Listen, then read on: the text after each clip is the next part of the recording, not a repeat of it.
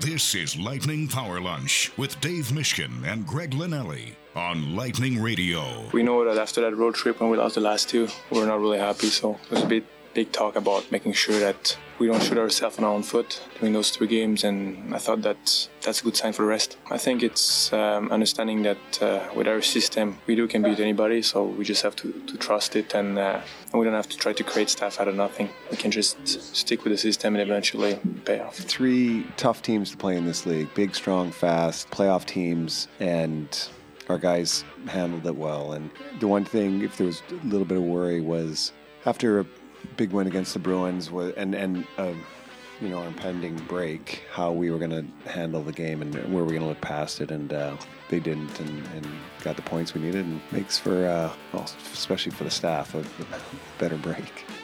Heck yeah. Tell you what though, that's a long break. I was just thinking about it. I mean, my goodness, what nine days? Good mm-hmm. for them you know, there, there's that narrative. Well, the Lightning played a lot of hockey over the last couple of years, so this will help. I, you know, I, I could buy that for sure, but that is a long time to be away. I wonder if the coaching staff gets a little uneasy being away from the rink from the standpoint of, of games compared to other points in the season. But then again, partner, and it is Power Lunch on Lightning Radio. Greg Linnelli along with you, Dave Mishkin, and Steve Ersnick as well. Then again, I think that's part of having a veteran team. You would think – partner, the the ability to navigate the waters with that much time off. If it's a veteran team, you feel a, bit better about it than if it was just a, a young team who's doing this maybe for the first time. Well, I think every team in the league is going to go through it because teams have their bye weeks leading up to or after the All Star break. Yeah. Unless I'm mistaken, every one of the 32 teams is getting its bye week basically now or later this week through the All Star break and then on the other side of the All Star break. So I don't think it's uncommon for teams to get whatever it is seven, yeah. eight, nine days off, depending on when their last game is. You you maybe think about well, what's it going to look like when they return? So their first game back is against the Panthers on Monday. That'll be the first game back for both teams. So the Panthers are running on a similar timeline as far as their break. And then the Lightning come right back home the next night and host San Jose. That is San Jose's first game. So you might say, oh, the Lightning are playing a back to back against a very, very rested opponent. But I wonder if San Jose is going to worry about that a little bit too, in that they haven't played, right? And they're going to yeah. be taking on a team that does have a game under its belt. Yep, I think it's fair, and I think the Lightning, probably most of the guys. I mean, they're not going to get out of shape. These guys all do what they have to do to stay in shape. But I, I do think for some of the players who have been banged up a little bit, this will come at a good time. And look, there's going to be a lot of hockey to be played too. I mean, what were the numbers when we were looking at it? Basically, it's it's every other day from what late March or late February, maybe early March. I mean, it's there's a lot of four four games per week. A lot mm-hmm. of back to backs. I mean, there is a lot yeah, of hockey, there are. You know? They have quite a few Saturday, Sunday back to back. Some of them are both at home, and then they yeah. got the game added in Buffalo, which is going to create an additional back to back. But those are two afternoon games. Right. Look, I think that that's fairly common as well for most teams. I know that the trip the Lightning have upcoming so they basically have two long trips left, Greg. One of them is distance wise far, where they do the Dallas, Colorado, Arizona, Vegas in mid February. Right. And then they have one near the end of the year where they hit Montreal, Ottawa, Boston, Carolina. Four yeah. four game trips for both, same number of days away. Obviously the one out to Dallas and Colorado, et cetera, ending in Vegas is is farther as far as distance is concerned. But on both of those trips, the Lightning have a stretch of two days with no game. In fact, on the the Dallas trip, there are two stretches of two days without a game. I think they go like Saturday afternoon, then the next day Super Bowl Sunday. I just saw the Lightning are staying in Dallas, which is interesting. I know we'll get into this when when that trip uh, arrives, but I'm gonna yeah. I'm gonna quickly mention it here because the next stop is Colorado, and we talked about like adjusting the altitude. I wonder if some of it's Super Bowl Sunday and some of it's wanting to get into Denver not too early. So it's Saturday, Tuesday, Wednesday, Saturday. That's the trip. So it's not every other day. There is a back to back in there. So in the Stanley Cup final last year, remember we were wondering like at what point does the altitude really kind of wear on you as a visitor?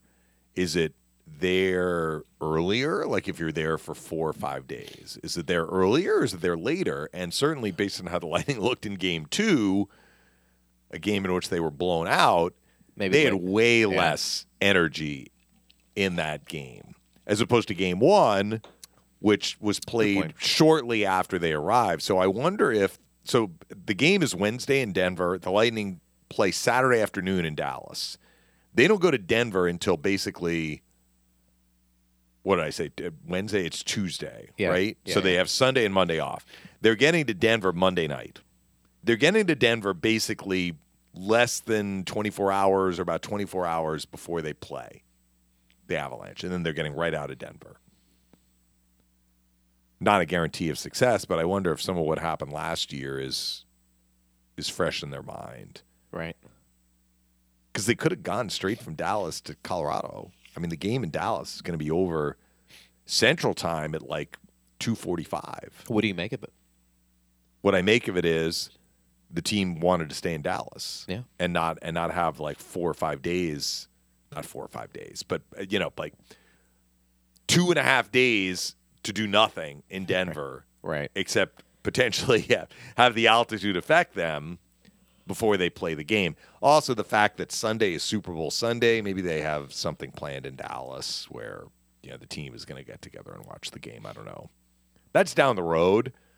But your point about playing every other day, like on, on these trips, though, they do have a couple of days off. Well, maybe use that to their advantage. Yeah. But it is a lot of hockey, and you're It right, is a all lot of these teams hockey. are going to be fa- a lot of these teams are going to be facing the same thing. And the Lightning are a little lower in games played, part partly because they lost a game, right? The the Buffalo game Yeah, got rescheduled. But some teams are like Toronto has more games played than the Lightning. It's interesting. All of it. We're going to talk about it here for the next hour at Bolts Radio. He is Dave Mishkin. I'm Greg Linelli. Uh, a lot to recap and some news to get to. So the Lightning come off a 3 0 homestand. Again, I don't want to be reactionary, but I'm curious for our fans out there, our listeners, uh, where do you rank that little three game stand? Beat some pretty good teams, highlighted, of course, by the Boston Bruins, who, by the way, partner, it seems like they've stumbled a bit here after such a fantastic start. I don't think anybody's going to be concerned about that. But some good teams, the Lightning defeated. And, you know, workman-like performance against the Kings. I think that was maybe the, the sexy word that some people use to describe that game. But nonetheless, uh, three wins in a row against some very good opponents heading into this break. Curious how people viewed those three games. I know it was on home ice, but again, the quality of opponent and the quality of play the Lightning put forth, I thought was pretty impressive. And then, you know, you kind of factor in Rudy Balcers put on waivers. Interesting dynamic there. Also, uh, Nick Perbix was as well, but we think that's more cap maybe related. And Yeah, he wanted can to go, and down play. without clearing waivers. Yeah, maybe to get some games into. Who knows how that plays out. But some interesting topics to get into. But uh, you know, collectively, when you take a look at the the last uh, three games, I, I think all in all, partner, the, the Lightning have to feel pretty good about uh, their performance and who they beat. Stamkos said as much. He came on our broadcast post game and he did. talked about how impressive this homestand was against three teams that at the time were in playoff position. Minnesota for a heartbeat there was below the second wild card. I think that they have moved back up. Tells you how tight the race in the West is. Yeah, it really does. But these three teams, you know, he mentioned are, are you know big, strong, heavy teams. Bruins are a very well-rounded team, but you know they check for sure. And the Lightning took care of business. I mean, I think the first two games had a little bit more emotion in them than the third game, and that was something that Coop was. I wouldn't go so far as to say that he was worried, but he was certainly cognizant of the possibility that the Lightning might have a letdown after the emotional win over Boston. That really didn't happen. They they kind of crossed their T's and dotted their I's. They got the early lead, which helped. and they defended quite well, I thought, against LA. That was a weird game statistically because the Kings ended up out shooting the Lightning 28 25, and the shot attempts were almost even. But I don't think that that was an even game at all. Yeah. I mean, the Lightning had way more possession. And, you know, again, I read Eric's article and he tracks off a website. He's not doing it. He tracked the scoring chances and he had the Kings almost two to one with high danger scoring chances. And I'm just like, I just don't agree with that. I mean, the Lightning with the point line, maybe like at the end of the day, because they didn't have a shot attempt to record, you would say they didn't get as many scoring chances as maybe in the Los Angeles line that, that actually got some shot attempts. They had so many close calls, though, like tic tac toe plays that were just not quite finished.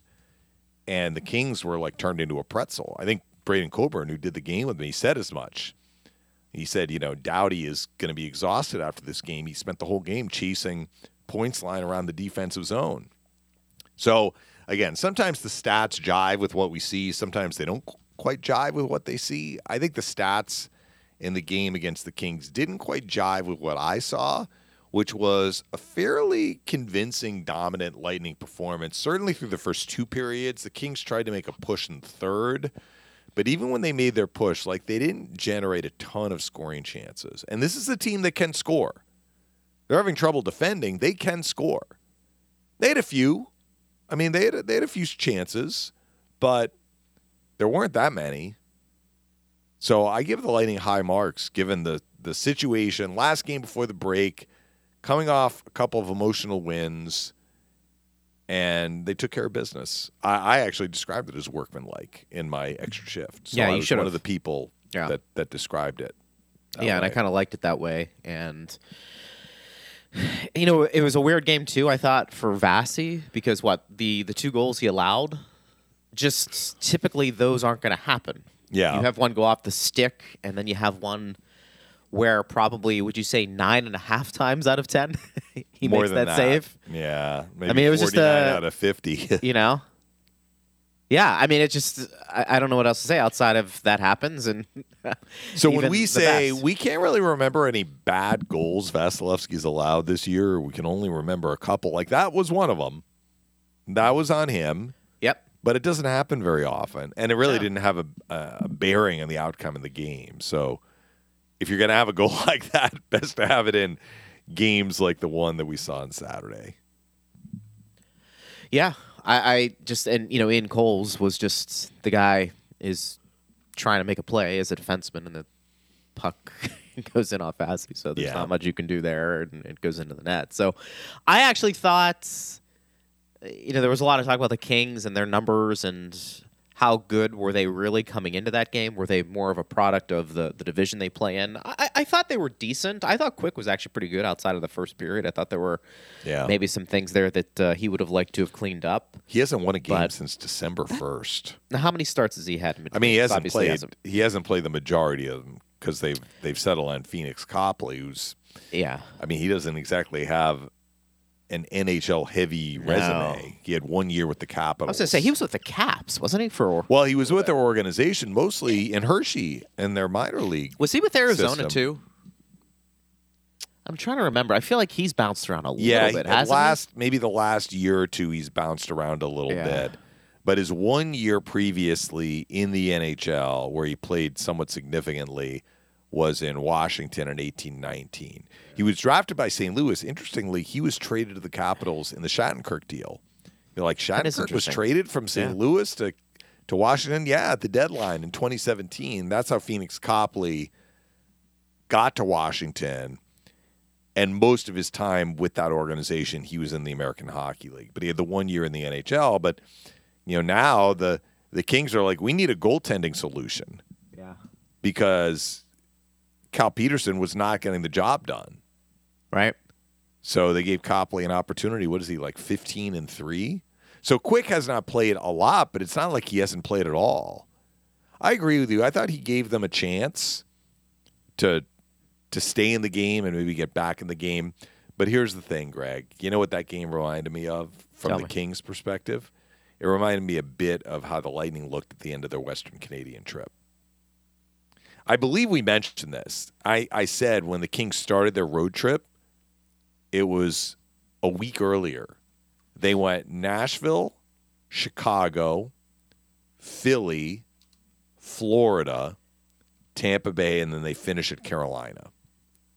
So it's a six game trip, and the Lightning were the fifth game on the trip near the end of it in the second half of a back to back. Right. The schedule giveth and the schedule taketh away, right? Yep. The Lightning had tough scheduling circumstances, particularly the end of the trip in Western Canada. Yep. And a 3 and 0 trip turned into a 3 and 2 trip. Well, the Kings had done well through the first Yeah. four games. They were 3 and 1, but from their perspective, I don't know if that was a scheduled loss, but that was going to be a tough game.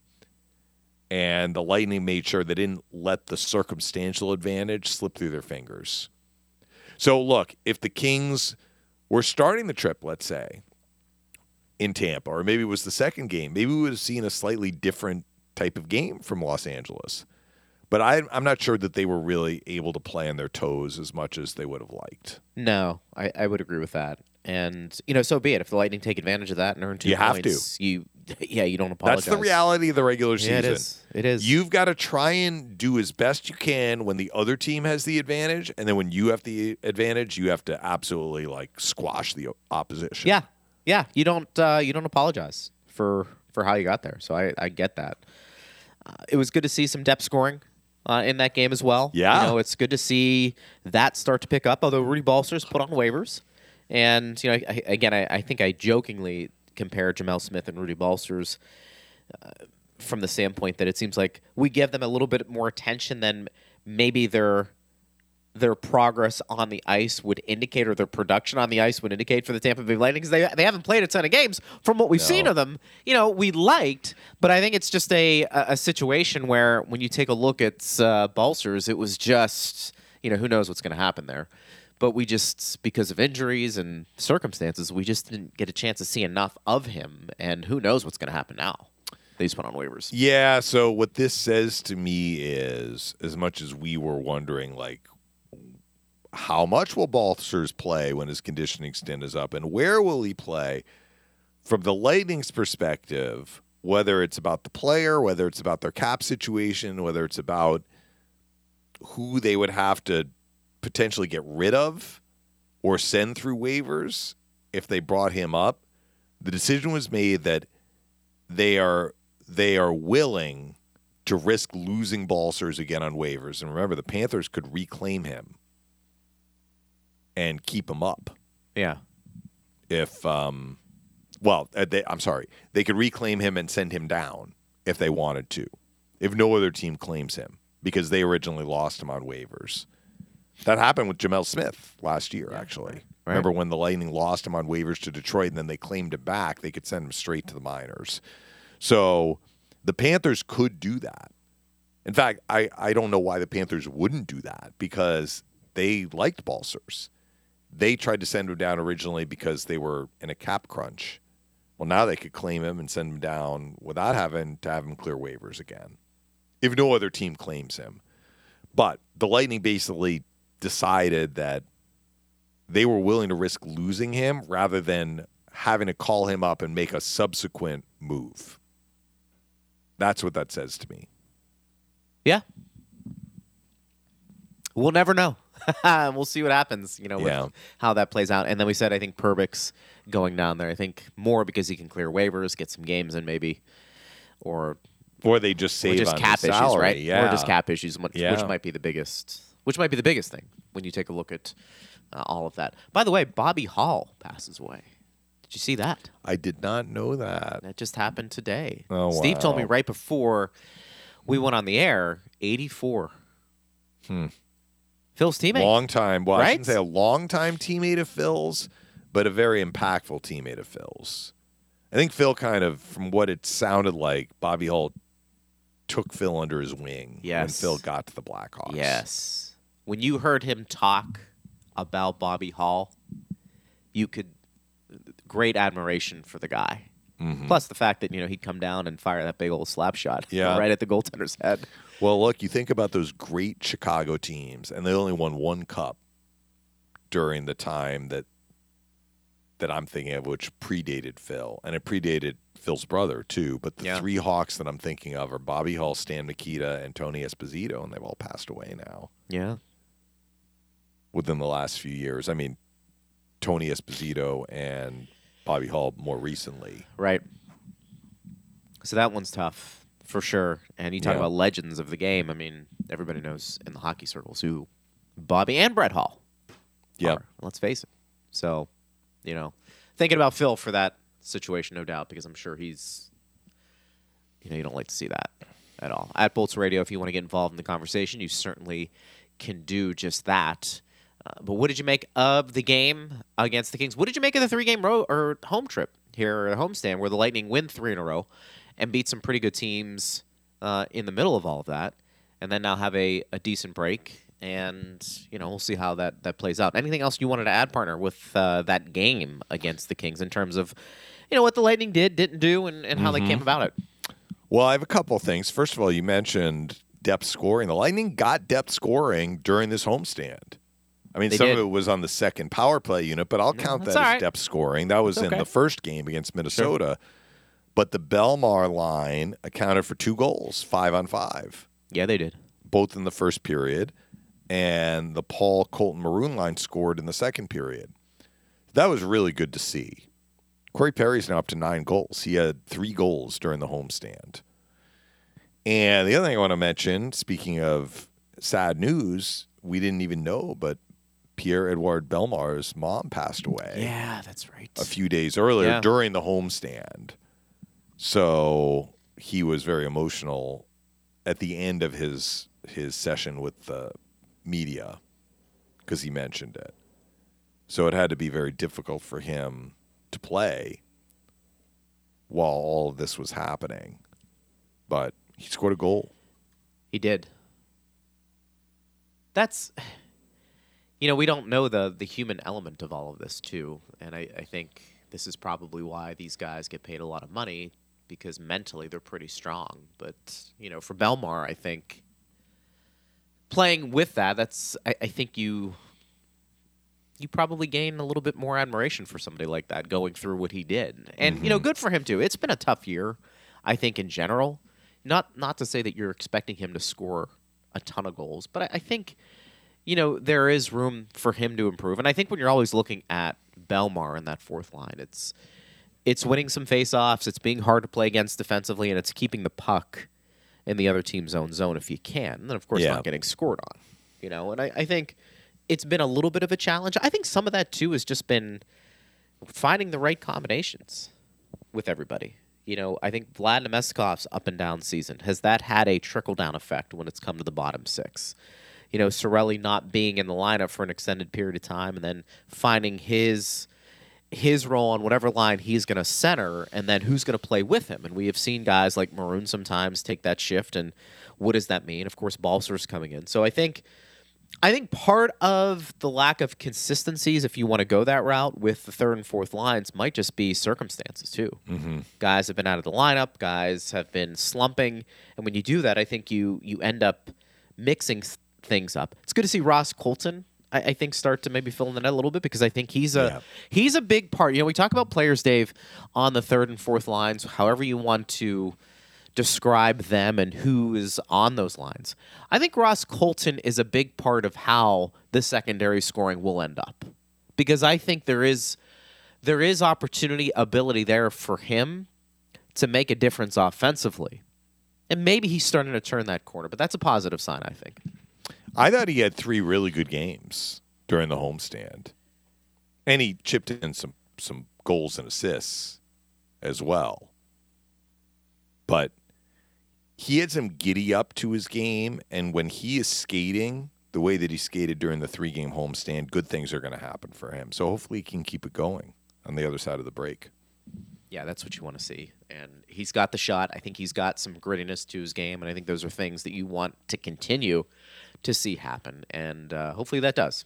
Corey Perry starting to maybe find the net a little bit more, as we said, whether it's whether it's on the power play or whether it's just going to the front of the net, maybe getting some of those bounces. When Corey Perry's at his best, he's right around the net, and he's got Mm-hmm. the hands still. I think to finish things off. I think uh, give credit to Perbix for what he was able to do, partner, in uh, the game against the Kings, picking up three assists. But again, I think the play he made to Bellemare, and this this can be secondary scoring too, because you don't necessarily think of Perbix as somebody who's going to generate a ton of offense, but his ability to pinch down the right wall, kick that puck to his skate, and then to his his stick, and then find Bellemare. I was that. I mean, that's a play where you look at and you say, okay, there's there's some high hockey IQ there. The instincts were right because as we were talking about with Kobe, that's a tough pinch because a lot of times defensemen, particularly if they're more of a shot blocker, that puck, if you try and do that, may explode off your skate, and mm-hmm. maybe the other team goes the other way. So it was a calculated gamble, but you could see, I think, kind of everything in his package a bit: instincts, soft hands, good offensive instincts, Yep. and he made a play.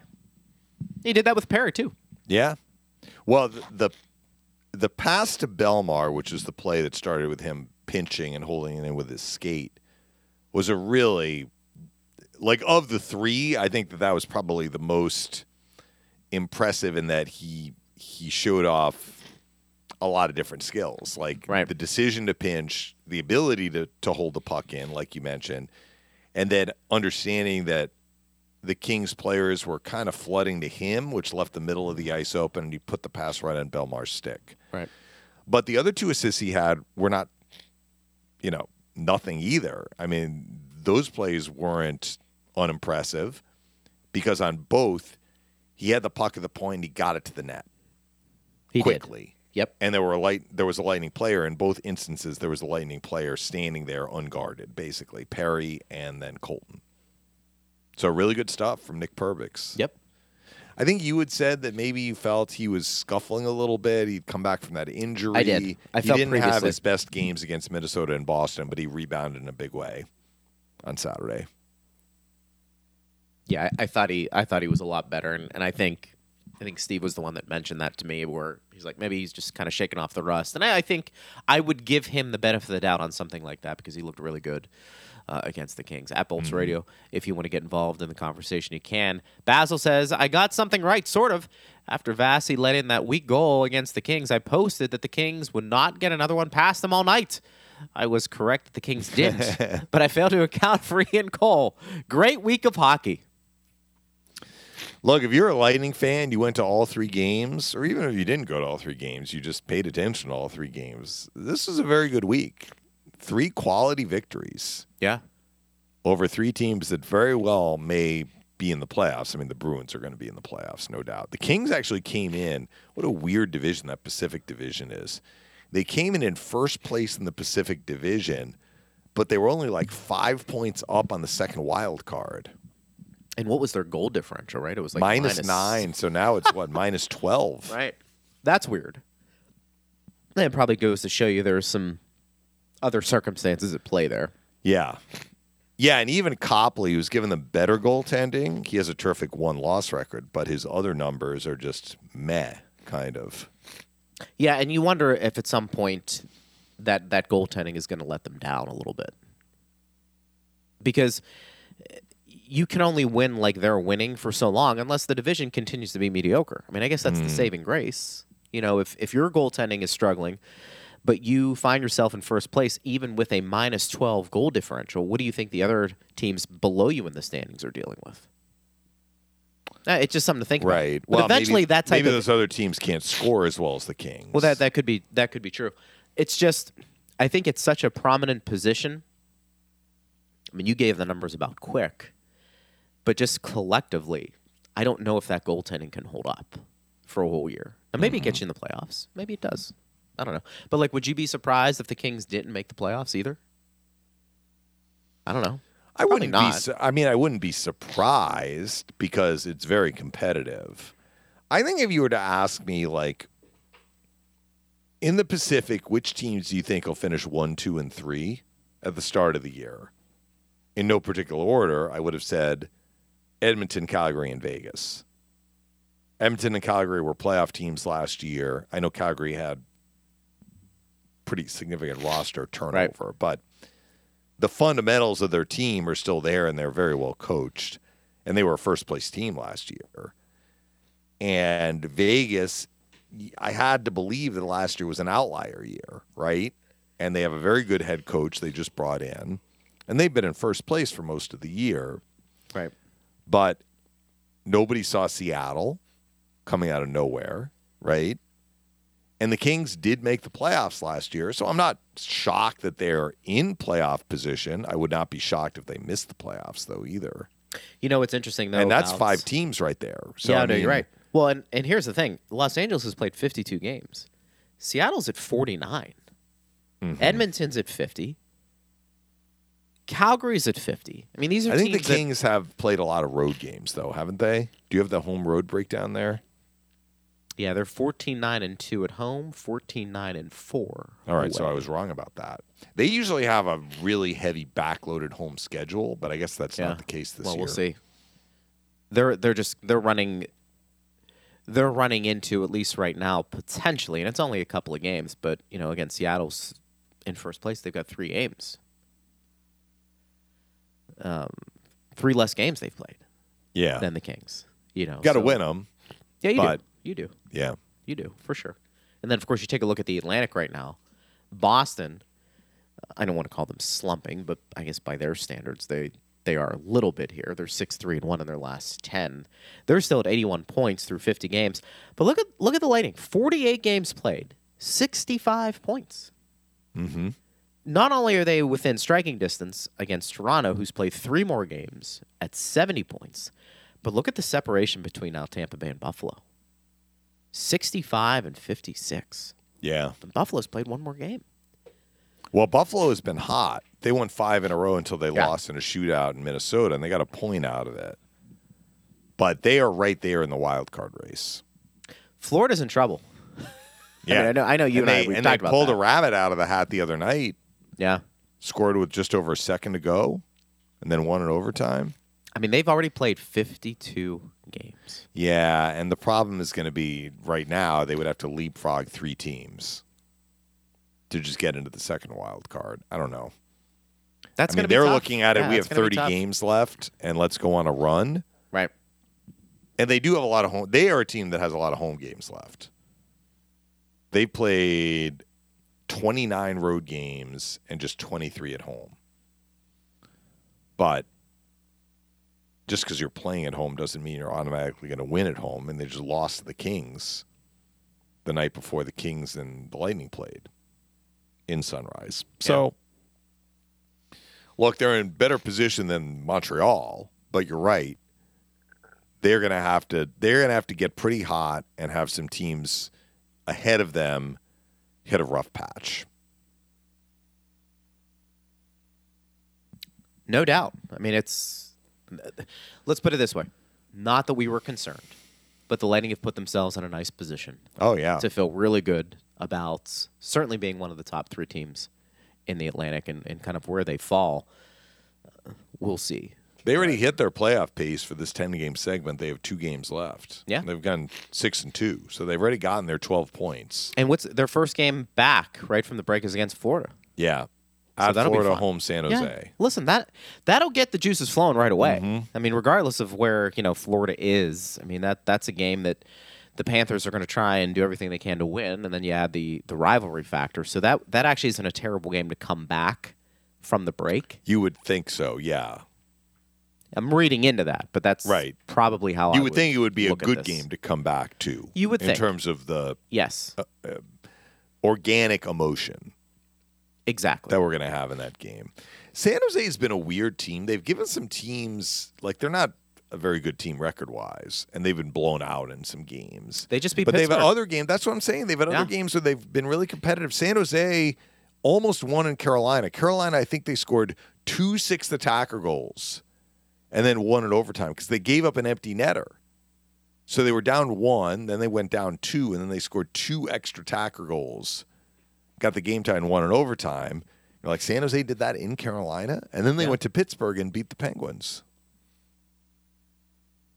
By the way, looking at records home and away, did you New Jersey's 19-3 and 2 Yeah, we were away? talking I know we were talking about that, but that just kind of hits you. Like Yeah. Wow, I'm looking It's at some of these teams that are fighting for playoff spots, and I always like to see the the home and the away and how different that is. Look, there's been a lot of talk about the Lightning home and away this year. Lightning are 20, Yep. 4 and 1 on home ice. They're 12 and 11 away. Mm-hmm. That's incredible. Yeah. But you got Boston Well, look, 22 their home record 3. their home record has really helped them stay out of the huge. the muck It's for been the wild card. But what do they always they pundits, you know, take care of your business on home ice or home field. Go 500 on the road. Well, look, I think that that's not a bad strategy, but the NHL is a little different because of the bonus points Yeah. with the overtime shootout losses, and sometimes that's not good enough. Then, No, it's not. and there's It's some a- teams that, that there. are that are just okay at home, but phenomenal on the road, like New Jersey, Yeah, that's incredible. Seattle. Yeah, you're right about that. And it, I don't know what to make of that outside of just it's a it's a phenomenal record, and Mm-hmm. you would think being on home ice, you know, you don't uh, you don't know. What was the question we asked Kobe during the game? I felt like it was it was one of those questions. I don't know if it was if it was a situational play, if it was the struggles at times the Lightning have had in the second period. I forget what it was, but it was it was interesting asking a player whatever the, the specific question it was because he didn't really have an answer for it. And it, it, it's always interesting because the way we analyze things and the way we break down things sometimes is different than a player's point of view. But then there are times when you ask a player about, hey, why does this happen? Or, you know, uh, if a broken stick occurs, uh, do you go to the bench right away to get that stick on the PK or do you just play shorthanded? And a lot of times, if you listen to the players, it's situational. There, there's nothing really set, and I, I'm gonna have to go back and listen to the tape. Which Yeah, I don't know what you're. do. I don't remember what he I, I'm said. trying to think of of a scenario. It was I think it was during the second period, and um, it'll it'll come to me. It'll come to me by the end of the game. But it was it was surprising hearing his comment because it was one of those where he really didn't have an answer. He's like, yeah, it's you know, uh, this is the kind uh, this is the way it kind of happened, and there's no really rhyme or reason. But uh, it'll come to me when it does. I'll I'll bring it up at Bolts Good. Radio. Yeah, if you want to get involved. No, I'm in the curious what it conversation. was. Yeah, I'm gonna have to go back and listen to it.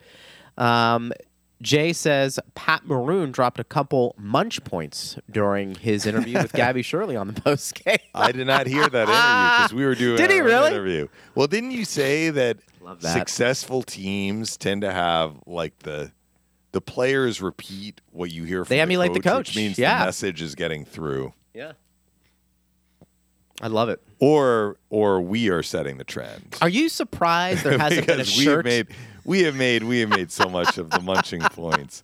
Coop has been saying that as long as I can remember. yeah, yeah. I mean, full credit to him. We've just Yeah. kind of, I think, amplified it a Mm-hmm. bit more. It's like Pac-Man, right? Are you are you surprised that hasn't become a shirt? We're the Tampa Bay Lightning, and we just munch. I mean, come on, that's that's just the way it has to be. But yes, I, I did not hear that. But yeah, if that would have happened on my watch, I would have laughed. There's no joke. I would have I would have had a little chuckle with that. Uh, let's see here. This question, as I'm scrolling through my timeline, said, guys, do you think, and is it realistic for the Lightning to trade for someone with the cap issues that they have? How clever will they have to get? Well, it's going to have to be dollars in, dollars out. Somebody making the league minimum, they cannot fit under the cap. Just adding the player. Yeah. Now, like what they did with David Savard, they had some of the other teams involved with the trade take on some of that money. But they had to pay a premium for that in the way of They draft did. picks. They did.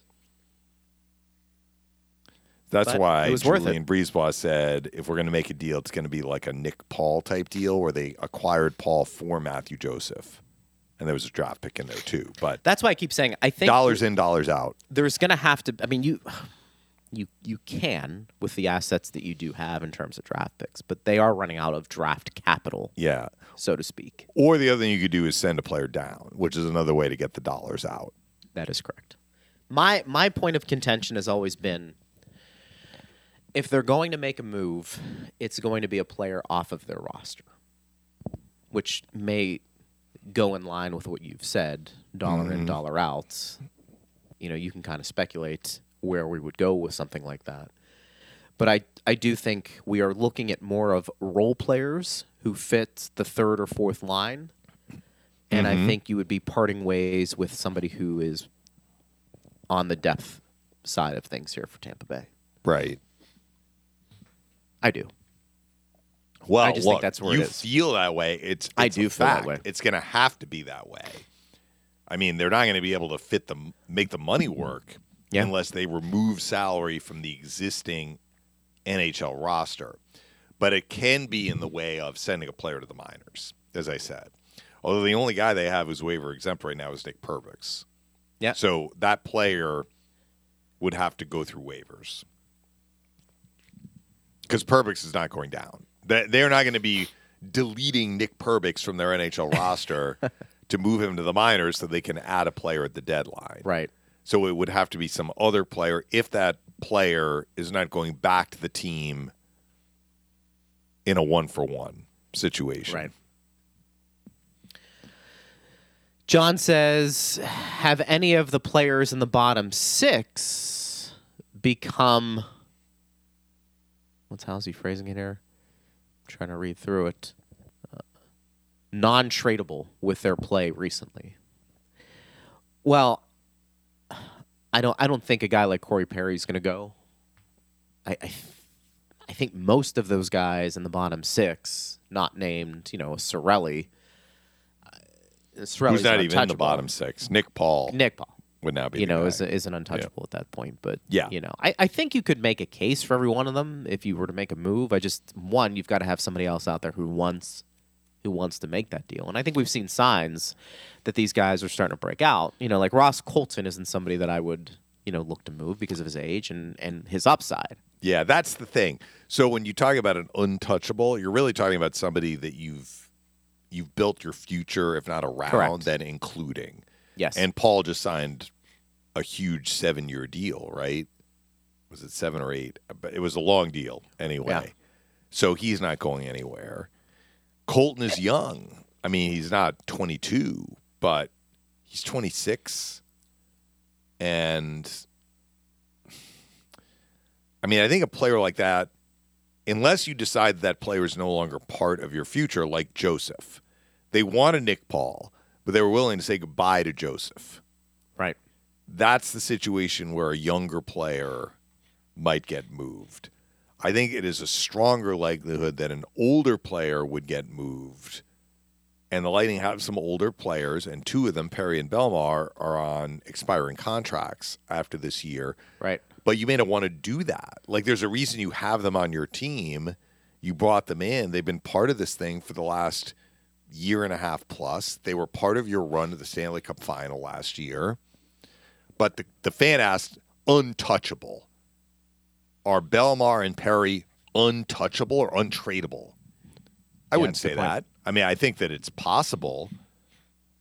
I don't know how likely it is, but I think it's possible. I would say it's unlikely, actually. But the the one yeah. guy I would say of, of the bottom six is comprised right now that is untradeable is Nick Paul. They are not trading Nick Paul. No. If they traded one of the other players, would you and I come on the show the next day and say, "I just cannot believe that they did that"? I mean, some might be more surprising than others. Yeah, I would be But- surprised if somebody like a Ross Colton was dealt. Just because I would be of, too. Yeah, but And would it- you but- say he's untradeable? No, but but the interesting thing about Colton, and he's probably the guy in the bottom six when you talk about assets that probably could get you a little bit more than somebody else because of his age Right. and his production. But the Lightning also are in a position where I think you need the guys in that twenty three to twenty five range, who you've developed a little bit that basically take the place of lack of draft picks that you've parted ways with before. And so somebody like a Colton, mm-hmm. I think, becomes a little bit more valuable because of where you got him in the draft, the lack of draft picks that you do have, and because of his production. You know, that bottom six, a big part of what they can do is because of a player like Colton who can at times drive play. You know, you get rid of somebody like that. Yeah. Again, this is a hypothetical. Who are you replacing him with? You would have to have somebody of similar capabilities coming back. the other part of this too is what is the rest of the year going to look like? Now in the playoffs, you can expand your roster, but I guess I would be a little surprised if the Lightning were adding a forward. Let's say if they got rid of a forward.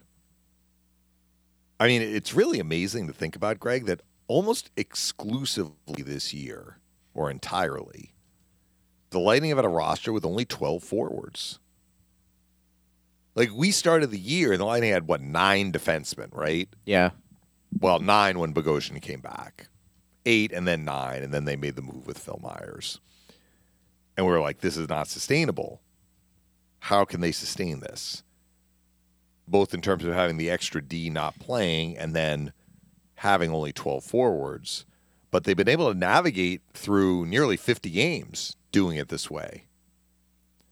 The only time the Lightning had 13 forwards was that brief stretch when they had Koepke and Balcers, right? Yeah. Then Balcers got hurt, and they were back to 12, and then Cirelli was activated, and they sent Koepke down, and they've been back at 12. By the way, But but what I'm saying is like Yeah. if you add a forward, do you really see them getting rid of a forward? So you're still at 12? is this is I this just don't know. I, I don't. I don't really see that. But I was. I was not expecting that they would basically be going the whole year with a lineup of twelve forwards. by the way? Yeah, sorry, I broke it. No, no, not at all. I, I almost forgot about Cole Koepke. Is that bad of me? I feel like, you know, we talk about forwards part. I mean, eventually, Yeah. is he coming back? Right? Well, I mean, he might for the playoffs. I mean, You know, what was the injury? when you can expand, when you can expand for the for the playoffs, you don't have to worry about the salary cap. Then you can do that. I just I, I I completely forgot about him. But he's you know he's another one of those guys that they, you know, when you talk about the bottom six, and I think he was getting better. You know, he started to maybe show a bit more offensively, but I, I think that was a case where he was just he needed to get used to the NHL game, Mm-hmm. get his feet wet. But I think I mean I, I don't. It was so long ago. It feels like right. I mean, a couple months ago. Yeah, I don't have the date exactly when he was sent down, but it coincided with Cirelli's return. It did. It did. So he's another guy to keep an eye on. At Bolts Radio, uh, if you want to get involved in the conversation, you can. This one comes from Nick. He says, Guys, what will the players do with this long layoff? Well, that was something that we could have asked Kobe about. He he Yeah. kind of talked about it. He said, you know, you want to you don't just want to like put your feet up on the sofa or on the ottoman or whatever whatever you're you're doing in your in your living room or your den or however you want to relax and let off steam. I think they are going to stay active. It may not be on the ice every day, but the players know how to take care of themselves. It's way different than like we were talking about Phil and, and Bobby Hull. Like their day was Right. very, very different. If you had nine days off, you may not get up out of the the easy chair for nine days. I don't know. Today's player is different. Today's player is really focused on keeping himself fit and ready to go. But you it's not so much your um, like you're going to get out of shape. It's really game shape. It's timing. That's that's where you can be affected. You're right, and I, I think I think for a lot of those guys, you know, they may even go away for a couple of days. I remember Chief Sure. saying, you know, the guys up north would come down south and get away, you know, for Yeah. for a little bit. But I, I think it, it makes sense. I mean, look, it, it's nice being in Florida, where some of those guys don't have to go too far. But we've seen players, you know, they'll go to Mexico or they'll, you know, Yeah. a few days you know you may do that all inclusive and just kind of decompress a little bit with the family uh, if it lines up with kids' school and and things like that. That's the other thing. Kids have school. You know, I mean, it's depending on how you want to you want to play that. Um, you know, certainly there are ways to do it, but I, I think for most of those guys, they'll be they'll be relaxing, staying in shape, of course. You know, it's funny that kind of goes without saying with today's athlete. I, do you really have to worry about many of them getting out of shape? You know, I mean, they're going to be doing something. It happens, but it happens very rarely. yeah, It's almost surprising, and you usually hear it kind of anecdotally, like, yeah, this guy came in 15 pounds heavy. That's surprising now. Yep. It's a good point. At Bolts Radio, if you want to get involved in the conversation, you certainly can do just I'm not that. suggesting any player is going to gain 15 pounds in nine days. I'm talking about more off season coming in for training camp when you hear those stories. Yes. Uh, this question comes from Dale. Wants to know, guys, what do you make of uh, Brian Elliott, and when do you think his next start will be? Back to back. Probably Vasi at Florida, Were there some people surprised he didn't get the King start? Elliott against San Jose. I'm not surprised. I wasn't mean, surprised at all. Vasilevskiy's going to have a long layoff. Now, he's going to the All Star game, Yeah. but if it's not going to stress Vasilevskiy, he plays, I think. And they, they basically say to Elliott, you know, hang in there, keep yourself ready. There have been some stretches where he's had to go, you know, five games or so in a row without playing. Tends to be more of a condensed schedule when that happens. Or maybe not a condensed I mean, it, it all depends, I guess. So the Lightning had the one back to back with the Vancouver Edmonton. So Elliott got the one game in there. But when the schedule is more spread out and you're basically playing every other day, Vasilevskiy tends to, to start. By the way, Brian Elliott, guest on this week's Block Party podcast. Oh, cool. Dropped this morning. Yeah. How about that? It's tough being a backup, but I think if you're going to have one in the Lightning situation, a veteran is. is Mm-hmm. He's done very well That's the way handling Yeah, the not playing games frequently Yeah. or regularly. he's been he's been so solid, and uh, you know that's kind of where we are. Uh, Jim says, guys, any surprises during the team's first 48 games as we get into the All Star break with players? Surprises. Well, Perbix would be right up there, right? I mean, Perbix was not from the start of the year, yes. Yeah, like right, heading right. into training camp. What questions have been answered? Perbix has, uh, I mean, maybe that's not a question to be answered, but Perbix has filled a hole. Brandon Hagel has filled a hole. Now he's been playing more with Cirelli and Killorn. And even in the Kings game, I'm not sure that was as much of a matchup situation, although they saw the Kopitar line in the Kings game. And we'll see if that continues on the other side of the All Star break, or if Hagel's going to go back to the line with Point and Kucherov. I would say that you want to say that they haven't defended as well, or it's more been a reflection of their stats aren't really in line with how they're playing. What I'm saying is the Lightning's goals against has crept up a little bit from previous years. We've mentioned like Vasilevskiy's numbers, his win loss record is very, very good. But, you know, his goals against and save percentage, not quite where it's been. The Lightning have been a little leaky at points. I shouldn't, I'm not going to say they've been leaky. Their, their goals allowed per game number is higher. Why is that? I think at points at the start of the year, they were leaky. I think there have been some weird games, though, too, where maybe they're giving up an extra goal because of something funky happening. They've not done as well in some of their tough scheduling segments, maybe as they did in past years. So, should we say that that's surprising? Maybe that's an area they want to tighten down the stretch here in the final 30 plus games. But I don't think they're defending poorly. I guess that's the distinction I'm making. I think they're defending pretty well. I don't think the numbers reflect that. That to me is a little surprising. Yeah, I think individually, I'll, I'll just I'll go a little bit different. I mean, we've talked Mm-hmm. about the the bottom six. I think that's been a, a little surprising. I think Hedman's play for me has been a, a little surprising. You're talking year. about bottom six. You were expecting more offense. a little bit more, a little Mm-hmm. bit more, a little bit more. You know, understanding that you know, the, the big guys are, are the ones that get paid a lot of money. But I think where this team has been efficient over the years has been their depth scoring, and I think it's been hit or miss a little bit more than I thought uh, so far. And I, I do think and it's it's encouraging to see him start to score here a little bit more. I think Victor Hedman has Yes. a lot a lot left. Let's put it that way. I do. He had two left. goals before the Boston game, Yeah. and one of them was an empty netter in Seattle. Right. He'd gotten a lot of points, and now he doubled his goal output in the last two. Yeah, don't discount that. Not that you are. I, I think that's a big deal, and you know we'll see how it uh, how it plays out moving forward. But you know those are some general thoughts with the Lightning, and we'll see how it plays uh, when they get back. Now we have a show tomorrow, correct? Yeah. noon to one. We're efforting to get a guest. We'll see who we. And then we're going to put our feet up Yeah, for the I'm not gonna go to week. Cancun. I'm not putting my feet up. I have a huge What are you gonna do? list. I have a huge list. what is it? You know, on your phone, there's the notes section. Do you do that? I Do you use, use the that? notes. I use really? the notes section from for like honey-do lists. do you have a lot?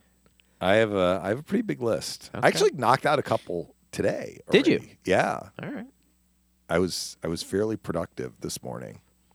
I got a few more this afternoon too. Yeah. Well, you know what? We'll sign off, and you can get right Oh, to it. well, no, we don't need to sign off. We don't need to sign off a minute early. We can go I right to one it. o'clock.